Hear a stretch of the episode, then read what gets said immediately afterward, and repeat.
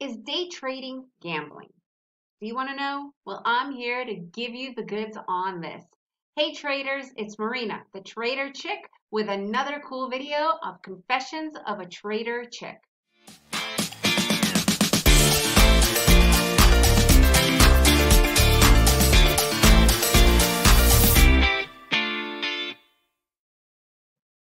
Okay, so here's the deal gambling. This is something we hear all the time about day trading. And you know what? Yeah, it kind of sounds like it should be a gambling type of a thing, just like poker, just like going to the casino, blackjack, the roulette table.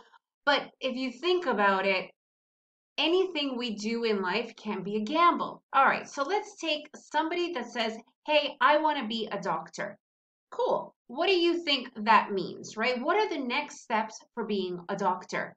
They probably go to a med, med school. They definitely go and do their residency. Then they go and work in a specialty, unless they want to be like a general physician. But at this point, or a general surgeon, whatever. But at that point, even when they decide on the general one, they've already put in 10 to 12 years of learning, studying, and doing, right? So this is what happens now. If they go into an operation room, into a surgery, chances are it's not going to be a gamble, right? We're not going to be like, oh, are they going to do it or not? Pretty much they already know they're going in, they have the skill set, they know what they need to do. After that, well, you know, that depends on the patient, that depends on so many other things. But the doctor going in has the idea. They know what needs to be done. They also have charts. They also have preparation. They know what they're going into. They're also not just going into any random surgery. They are prepped before they go into the surgery and understand what's going on, right? So it's not really a gamble. Now, imagine this. Imagine all of a sudden somebody is saying, Hey, I want to be a doctor. And next thing you know, they're in the operation room with a scalpel in hand. By the way, they might have not not even have the right scalpel. They just might have a knife for all they know. What do you think?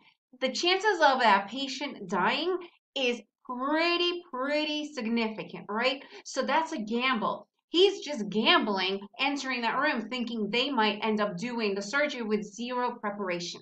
Now here's the other reality.